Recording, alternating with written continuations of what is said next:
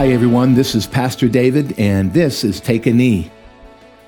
I'm so glad you've joined me here today. We're going to have another segment where we talk about something that God is doing in the world and perhaps God is going to do in your life. You know, when I was a young boy, I had the opportunity to meet a lot of people. And I got to be honest with you, it wasn't something that I really, really wanted to do. In fact, I went to twelve different schools in twelve years. Now, that doesn't mean twelve different places, obviously, but it meant quite a few places that I lived in. I grew up in the state of Michigan. We moved then to Kentucky and then to Alabama, back to Michigan. And then I finished out high school in Iowa. Now, people have asked why. Well, I won't get into all the details as to why I moved so much, but we just did. And because of that, I got a chance from a positive point of view, to get to know a lot of people. I made a lot of friends. But obviously the, you know, the dark side of that or the, the weak side of that is that the moment I got to get to know these friends, it didn't take long before I had to move. And so I would have to say goodbye to friends and start all over again, not only in a new state, but a new culture. You can imagine a northern boy moving into the South and then into the deep South and then all the way over there to the Midwest in Iowa. So many changes, so many things that caused me to have to think about how I could present myself, how to make new friends. Of course, I, as an athlete, I had an opportunity to always start meeting new friends the moment I got on the basketball team or the football team or joined the track. There was always an opportunity to get to know people. And it was good. And, you know, honestly, since I've come to know Jesus, it has been such a tremendous blessing. I actually lived in a city there in Fayetteville, North Carolina, which would have been, you know, another state that I moved to and have spent the last, I guess, forty years. I learned to connect with people through the military. And so met so many people, literally hundreds and hundreds, if not thousands, in the twenty-two years that I lived there. And so you get a chance to meet people, you get to build friendships. And the thing that I learned about friendships and knowing so many people is how different they can be, how challenging relationships can be. And of course, we all have different needs. We all blend and connect to people in different ways. What I found is that after a period of time that I was able to connect with only just a few people, and maybe that's because of my personality. Maybe your personality is different. But I was only, only really able to dig in and to develop lifetime friendships with people because of opportunity, because of closeness, because of the familiarity of the lifestyle and the things that you did. You just found yourself doing the same things a lot. And of course, it takes work to build those friendships too. But one of the challenges of following Jesus in modern times is fitting into a world that is increasingly confusing the mess out of us. And before I go on with more of that thought, I wanted to just say that, wow, I can really identify. Because moving to various locations around the country provided that challenge. There was always these barriers, whether it be culture or whether it be just beliefs. Going from Michigan to the South, I began to see a lot of different thinking on family and relationships.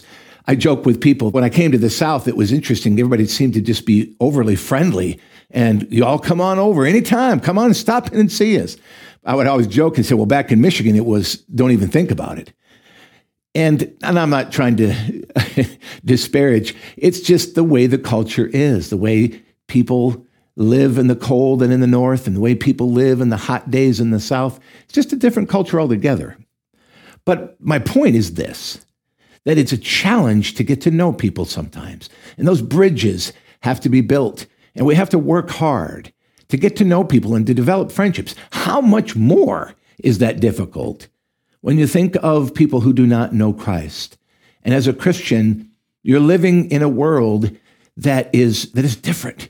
You're living in a world that you can see more clearly. In fact, as I was teaching this morning and talking about the Holy Spirit, the Holy Spirit brings us into a world that is supernatural, that is spiritual, and we begin seeing things that people who do not know Christ cannot see. They're blinded to it. And so that's kind of difficult, isn't it? I mean, we're talking in the real world, we have cultures, we have likes and dislikes, we have, you know, male and female, we have all of these different things.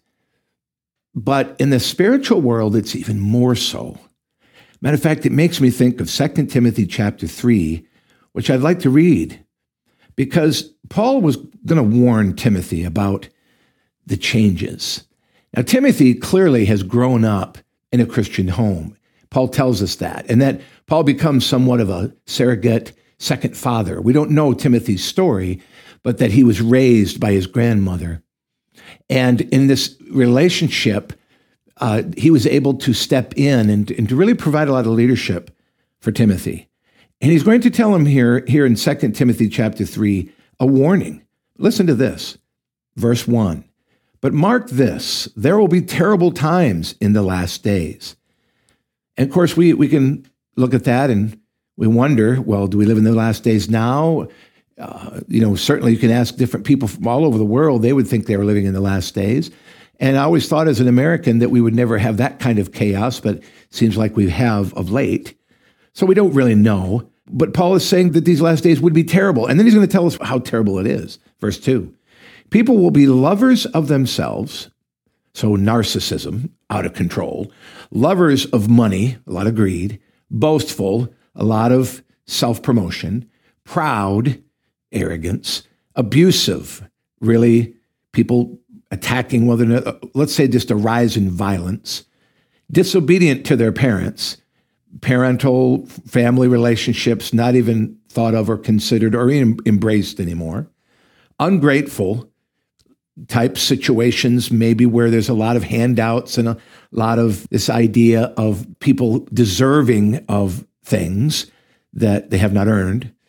Unholy, without love, unforgiving, slanderous, without self-control, brutal.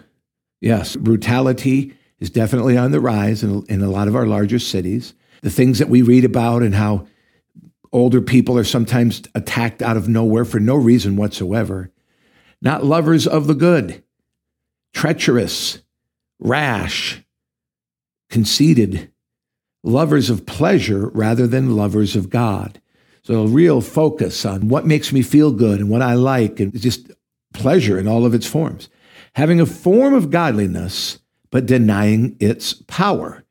And I've always wondered about that statement, and we can maybe walk through it together here just for a moment, that he's saying that, that there would be people that would even put on the facade of being Christian or godly in some way, religious, I guess is a better word, to be religious, and yet they deny its power. Well, what does that mean, deny its power? Well, deny the power of godliness. Well, and let's take that a little closer. In all that Paul has already just described, we have to see the context here, that what he's talking about is they deny the power of godliness, but embrace all of these other things that he has listed here. And so they continue to do these things, and they encourage others to do them, but yet they still say, we are godly, that we are like God, or that we're religious, or we have some form of tradition that makes them feel like they are good to go or close to God. And then Paul says, have nothing to do with such people. So he makes it clear that this is what's going to happen and that we need to be careful. And that clearly the challenge is we're going to want to befriend these people. They're going to be around us. We're going to be surrounded by people who are thinking this way, that have this ungodly center with this religious core. Now, I'm not talking about legalism, and I'm not talking about us freaking out and, you know, all going to the mountains and creating communes and all that. I'm not talking about that at all. I'm really just talking about the challenge of us as Christians having friends and developing friendships. You know, James is going to speak about this in James, his fourth chapter, and he is going to communicate to those who will listen that being friends with the world is not a good idea. And of course, the real challenge, isn't it, to think, well, what is being a friend of the world? Well, it would be, as Paul would say to Timothy, don't be like them, is what he's is the reason why he's listing all those things. But listen to James as he brings down and, and speaks about this in a way. He says, brothers and sisters, do not slander one another. And this is James four eleven. Anyone who speaks against a brother or sister or judges them speaks against the law and judges it. When you judge the law, you are not keeping it, but sitting in judgment on it. There is only one lawgiver and judge, the one who is able to save and to destroy. So he's talking about relationships here. He says, what causes fights and quarrels in verse one? Among you, don't they come from your desires that battle within you? You desire, but you do not have, so you kill. You covet, but you cannot get what you want, so you quarrel and fight. You do not have because you do not ask God. And when you ask, you do not receive because you're asking with the wrong motives. And there it is, that you may spend what you get on your pleasures. So we see this, this connection between what Paul is saying and what James is saying. And James is going even further to say, well, this is kind of entering into the church. And so he's rebuking them. He says, there are fights and quarrels among you. And he says, it's happening because you are buying into a friendship mode with the world.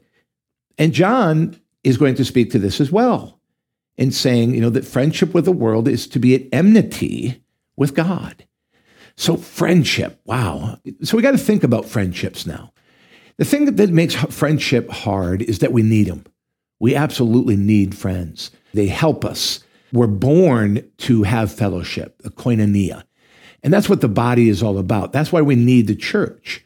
That's why we, we really need to meet face-to-face instead of over computer screens. That's why we need to meet together and from house to house and together to celebrate what Jesus has done for us. We need all of that. And we need to be able to connect with other believers because Jesus even warns us about that in saying, what fellowship does light have with darkness? Well, there isn't any. And so we as believers, we have to be very careful in two ways. Number one, choosing who we do life with.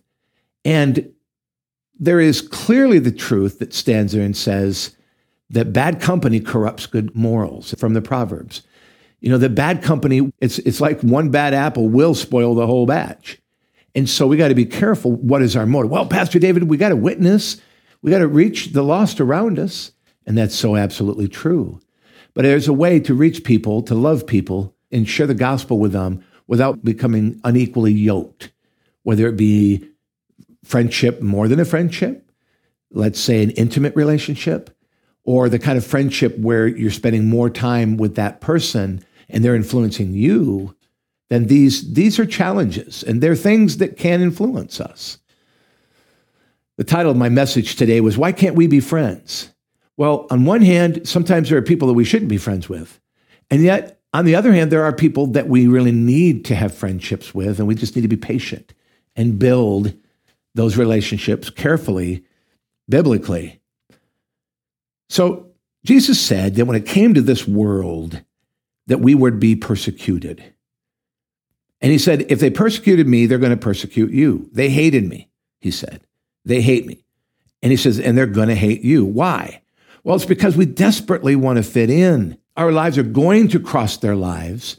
And by virtue of just us living differently, you know, we don't go to the places they go to. We don't raise our children the way they raise their children. You know, there are certain things that we have observed and watched. And I know that in my family, in raising five children, that as we, we teach them how to be godly, from the moment they can understand, that they begin to realize that the lifestyle that we're teaching them is different from the lifestyle of others. We don't teach them to be exclusive or have not taught them to be exclusive. We've taught them to love people, but to know that they can only be so close to a person who does not believe in God or believe in salvation, in Christ. Or even further than that, that they're walking a lifestyle that would be Christ-like.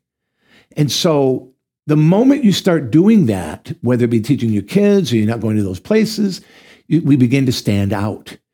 Whether you're a student at college or high school, or or you're a you know a mother or father, that have your kid in public schools, and you start standing out and think the questions you ask, the things you're insisting upon.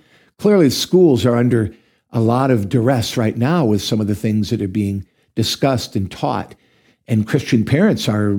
Our, our eyes are beginning to open to, wait a minute, you just need to teach them how to read and write, not all this other stuff.